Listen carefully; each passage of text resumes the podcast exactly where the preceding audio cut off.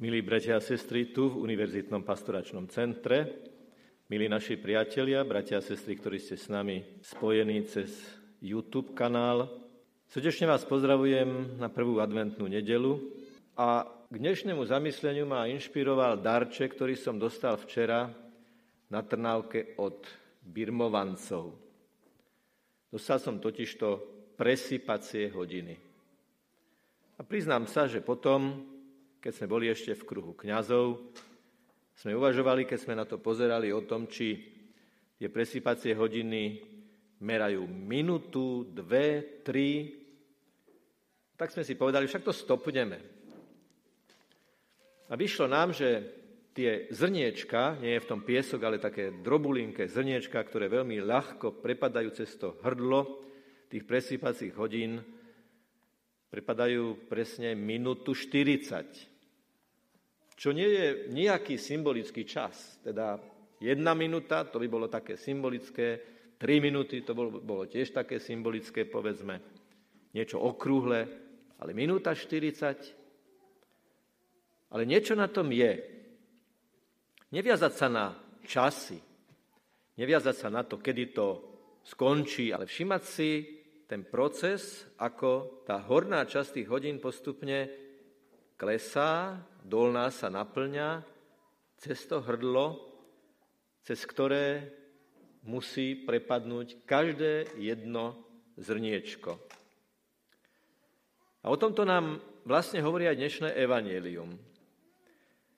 Totiž to, čo nás môže zaraziť na dnešnom evanieliu je, že prečo to bdejte je potom tak podrobne rozpísané na tie jednotlivé fázy večer, o polnoci, zaspevu kohúta a ráno. Žiadne slovo v Svetom písme, žiadne slovo v Evangeliu nie je navyše. Nikdy nie je ornamentálne. Vždy má nejaký zmysel. Ježiš sa nás vlastne dnes cez toto Evangelium pýta, dáva nám otázku aj pre nasledujúce adventné obdobie, ktoré je ako sme to už pri požehnaní adventných vencov povedali, je časom prípravy na Ježišovo narodenie v nás. Ba viac, je časom výzvy, aby sa Ježiš už narodil v nás. Hovorí sa, že keď príde svetlo na konci tunela. Však aj v súvislosti s pandémiou sa to hovorí.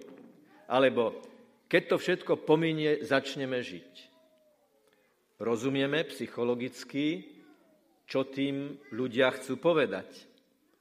Ale zároveň treba povedať ako pre dušu človeka, neupínaj sa na to, čo je v budúcnosti, že teraz ešte to ako tak nejako zriedime, odflákneme, zaimprovizujeme a až keď bude po všetkom, až na konci tunela, až tam budeme potom naozaj žiť v plnosti.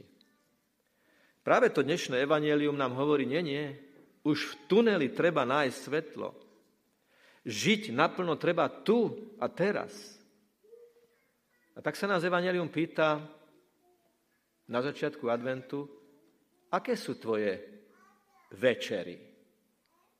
Koniec dňa. Aké sú tvoje rána? Aké sú tvoje časy snívania o polnoci? A aké sú časy najlepšej krízy medzi tou 12. a 3., čo je čas spevu kohuta? Taký večer. Čo robievame večer? Pozeráme televízor, dokončujeme prácu, scrollujeme na telefóne najnovšie správy, bez ktorých by sme nemohli prežiť. A koľko času večer máme na nášho pána záchrancu, ktorý sa ide narodiť, na pána Ježiša Krista. Mám večer čas si pospytovať svedomie, pomodliť sa ruženec, aspoň jeden desiatok, prečítať si písmo? Alebo je to tak, ako to hovorí jeden taký vtip, že televízoru sa podarilo urobiť z rodinného kruhu rodinný polkruh. Všetci pozeráme na nejakú fikciu, na nejaký film, na nejaký seriál, vyšťavení z celého dňa, iste. Je to relax, iste. My to potrebujeme sa trošku uvoľniť, iste. No ale modlitba, vzájomné zdieľanie, rozhovor, spoločenská hra, kde vytvoríme kruh a pozeráme sa jeden na druhého a pripojíme k tomu modlitbu a rozhovor a čítanie písma na konci dňa. Aké sú naše večery? A tak ti, pane, zapalujeme prvú sviecu adventného venca s prísľubom, že chceme, ako nám to hovoríš, bdieť. Zapalujeme prvú sviecu adventného venca s predsavzatím, že ti večer dáme viac priestoru. Že ty budeš večer ten najdôležitejší zo všetkého, že ty budeš ten, z ktorého budeme čerpať silu a ty budeš náš najväčší relax. Lebo však si to povedal, poďte ku mne všetci, ktorí sa namáhate, ktorí ste sa namáhali celý deň a nájdete pokoj pre vašu dušu, nájdete spočinutie a odpočinok. Tá polnoc sa nás pýta, lebo je to doba spánku a teda doba snívania a teda nemusí sa nevyhnutne týkať noci, ale aj vždy vtedy, keď sa zasnívame, o čom snívaš? O čom snívaš? Kam ti letia myšlienky? Čo je to, čo ťa zamestnáva? Čo je tvojim snom? Snom tvojho života? Čo je tvojou prioritou? Keď ťa pán nájde snívať, o čom snívaš? Keď ťa pán nájde v situácii, keď zalečíš k tomu, čo je pre teba najdôležitejšie, čo ťa zamestnáva? Čím sú naplnené tvoje myšlienky? Čím je naplnené tvoje uvažovanie vtedy, keď si len sám so sebou? Myslíš na Ježiša, na ľudí, na blízkych, na to, ako by si mohol urobiť dobre pre tých druhých, alebo je to len o tebe. Je to len o egu, vlastnom egu a nie o druhých. Bola debata medzi exegetami, medzi odborníkmi na sveté písmo, ako je to s tým spevom kohúta. Jedni totiž to tvrdili, že veď v Jeruzaleme kohúty nechovali. A preto Ježiš nemohol myslieť na skutočného kohúta, ale spev kohúta bol terminus technicus pre vojaka, ktorý o 3. hodine ráno trúbil z hradu Antonia. Signál pre ostatných vojakov. Tak či onak, je to vždy o krízovej chvíli. Ale iní povedali, no ak by v Jeruzaleme nechovali kohúty, Ježiš by nepovedal, Ježiš, ktorý vždy nadvezoval na každodenný život svojich súčasníkov, že som ako sliepka, ktorá pod svojimi krídlami chráni svoje malé. Spev kohúta je doba najhlbšej krízy, lebo keď toto Ježiš hovoril, počul to aj svätý Peter. Svetý Peter v nás. Je to hodina zrady. Hodina, keď uprostred najväčšej krízy povieme väčšinou nie slovami, ale postojom, rozhodnutím, skutkom. Ježiš? Nepoznám ho. To ako keď vidíme kresťana, ktorý sa nechová ako kresťan. To ako keď vidíme niekoho, kto nosí na hrudi krížik, ale podľa kríža, podľa jeho logiky sa nespráva. To je ako kresťan, ktorý hovorí, aj evangelizuje, ale v praxi je to hodina zrady, a Ježiš sa nás pýta, aká je tvoja hodina zrady? Priznáš sa k Ježišovi? Keď sa na teba pozrie, vieš zaplakať, zaplakať s Petrom, keď sa na teba Ježiš Kristus pozrie?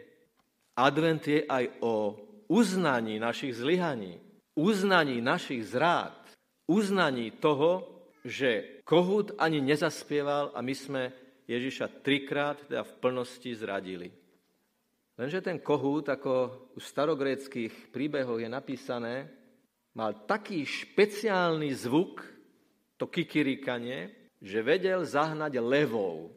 To je kuriozita, že frekvencia kikiríkania bola neznesiteľná pre veľkého leva a preto okrem toho, že spev kohúta je hodina zrady, je spev kohúta aj hodina šance, keď nám Pán Ježiš hovorí, aj keď ťa pokušenie a diabol obchádza ako ručiaci lev, tá hodina zrady, keď sa ma budeš držať, keď ma nebudeš zrázať, keď mi povieš áno, uprostred najlepšej tmy v tuneli nájdeš mňa ako svetlo, tak milovými krokmi sa pohneš vo svojom duchovnom živote. Bratia a sestry, všetci zlyhávame. Bez, bez výnimky všetci máme svoju hodinu kohúta. A je dôležité, aby sme práve tým, ako prežijeme večer, práve tým, o čom v tom prenesenom duchovnom zmysle slova snívame, sa pripravovali na tú hodinu zrady a zároveň hodinu šance povedať Ježišovi svoje áno. Ale tu treba povedať jednu vec. Ježiš je vždy milosrdný. Aj z toho najlepšieho pádu nás chce zdvihnúť, aj z toho najlepšieho pádu nám hovorí, keď si na dne, v istom zmysle slova sa dotýkaš vrcholu, lebo čím hĺbšie padáš, tým hĺbšie si vieš, ak si vnútorne úprimný, uvedomiť potrebu hĺbky svojho obrátenia. Mnohí vydávajú o tomto svedectvo. Keď som bol na dne, tam, ležiac pod krížom svojich závislostí, svojej povahy, svojho zlyhania, svojej zrady, som stretol Ježiša na Golgote, ktorý tam leží so mnou, aby povedal, poď vstaneme, poď ideme ďalej, poď, je tu šanca vyťažiť aj z tohoto niečo, čo môže byť veľkým požehnaním. No a napokon to bdenie ráno. Bratia a sestry, aké sú naše rána? Lebo aj od toho závisí tá polnoc, aj od toho závisí tá hodina zrady a hodina šance za spevu kohúta, či sa ráno pomodlíme. Je to možno, to znie banálne, možno to znie tak až, až len tak detinsky, katecheticky. No však, čo nám treba hovoriť, aby sme sa ráno modlili? No je to možno trošku ako so svetým Jánom Maria Vianej, ktorému raz povedali, že oče, vy stále kážete o láske. My iné ani nepočujeme. Láska, láska, láska. A on sa ich mal s takou ozvorujúcou jednoduchosťou opýtať, a už netreba? Bratia sestry, už netreba hovoriť o tom, aké sú naše rána, keď sa ponáhlame, keď treba stíhať, keď vieme, že ideme do zápchy v meste, keď vieme, že nás čakajú celodenné starosti, keď sme sa, povedzme, nevyspali, pretože sme bojovali za toho spevu kohúta, alebo o tej polnoci, alebo večer bola nejaká kríza, alebo dusno, alebo čokoľvek vo vzťahoch. Aké sú naše rána? Priatelia, ak veríme v živého Boha, ktorý vstupuje do našej súčasnosti, ak tie prepadajúce zrnká tých presýpacích hodín sú o tom prítomnom okamihu, ako ja to zrnko nasmerujem, to zrnko času, tú sekundu, tú minútu, tak potom deň, ktorý začnem s modlitbou, je jednoducho iný, jednoducho iný ako deň, ktorý začnem bez modlitby. A nehovorím o desiatkách minút, nehovorím ani o minútach. Mene Otca i Syna i Ducha Svetého. Prežehnať sa hneď ráno. Pane, odovzdávam ti tento deň, ľudí, ktorých stretnem, prácu, ktorú budem robiť, tú a tú a tú krízovú komunikáciu, ktorú budem musieť zvládať, tú a tú a tú činnosť, ktorej sa úprimne povedané bojím, ja to, pane, vkladám do tvojich rúk. Nech je zvelebené a pochválené tvoje meno. Koľko to celé trvalo, čo som povedal? Minútu? Dve? Minútu 40? Ani to nie. Ale začali sme deň s tým, že sme si od všetkého vytvorili nadhľad a odstup z Božej perspektívy, že aj keby niečo zlyhalo, aj keby sa niečo nepodarilo, aj keby som sa v niečom zakopol, ale urobím to s maximálnym nasadením a láskou v rámci mojich ľudských limitov, Boh to vidí a svet sa nezrútil a vstávame a ideme ďalej. A tak zapalujeme tieto štyri sviece adventného venca, symbol bdelosti, pre večer, pre polnoc, pre spev kohuta a pre ráno. Zapalujeme dnes tieto štyri sviece naraz a týmto spôsobom chceme prežiť celé adventné obdobie. A v našom srdci vznikne živý Betlehem. Nie zatvorené dvere na betlémskom hostinci, nehostinnom hostinci, ale otvorené dvere nášho srdca, kde sa rodí Ježiš. V každej tej chvíli, keď si dávam predsazatie žiť podľa jeho vôle. A základné kritérium všetkých našich aktivít je aj pre večerné spytovanie svedomia, tá bdelosť spytovania svedomia. Koľko bolo lásky, obetavej lásky, empatickej lásky, seba zapierajúcej lásky, keď vykračujem zo seba a kráčam k druhému, aby som mu pomohol. Toto je otázka. Koľko bolo lásky v tom, čo som robil. A každý večer si povedať, pane, ďakujem ti za to, keď sa to podarilo, lebo to sa nie podarilo náhodou, ale bolo to tvoje vanutie, tvoja milosť v mojom živote. A toto je veľmi dôležité, bratia a sestry, lebo toto nie je nič negativistické. Večer si povedať, ďakujem ti, že toto bolo dobré, že toto sa dobre spravilo, že toto som dobre spravil. To si treba tiež priznať presne tak, ako si treba priznať, v tomto som zlyhal, v tomto som bol egoista, v tomto som bol slabý. Taliani nazývajú adventné obdobie slovami, ktoré budete obidve tie slova poznať, tempo forte. Lebo všelijaké keksy, čokolády a výrobky sa takto volajú v našom okolí. A tempo forte je silný čas. Osobitná doba Božích bonusov, keď nám pán ponúka zvlášť hlboko do srdca veľmi podstatné impulzy preto, aby sme nehovorili už, aby bolo po Vianociach, ale už, aby boli vo mne dnes Vianoce, lebo kde je láska, tam sa rodí Ježiš. Keď príjmeme Ježiša dnes pod spôsobom chleba v Eucharistii, a prídete na svoje miesto a krátko, intenzívne budete adorovať jeho prítomnosť, odovzdajme mu naše rána, naše polnoci, naše večery, aj doby zrady a šance, keď spieva kohut. A on vie, čo potrebujeme, ten, ktorého prijímame, vidí do hĺbky nášho srdcia lepšie ako my.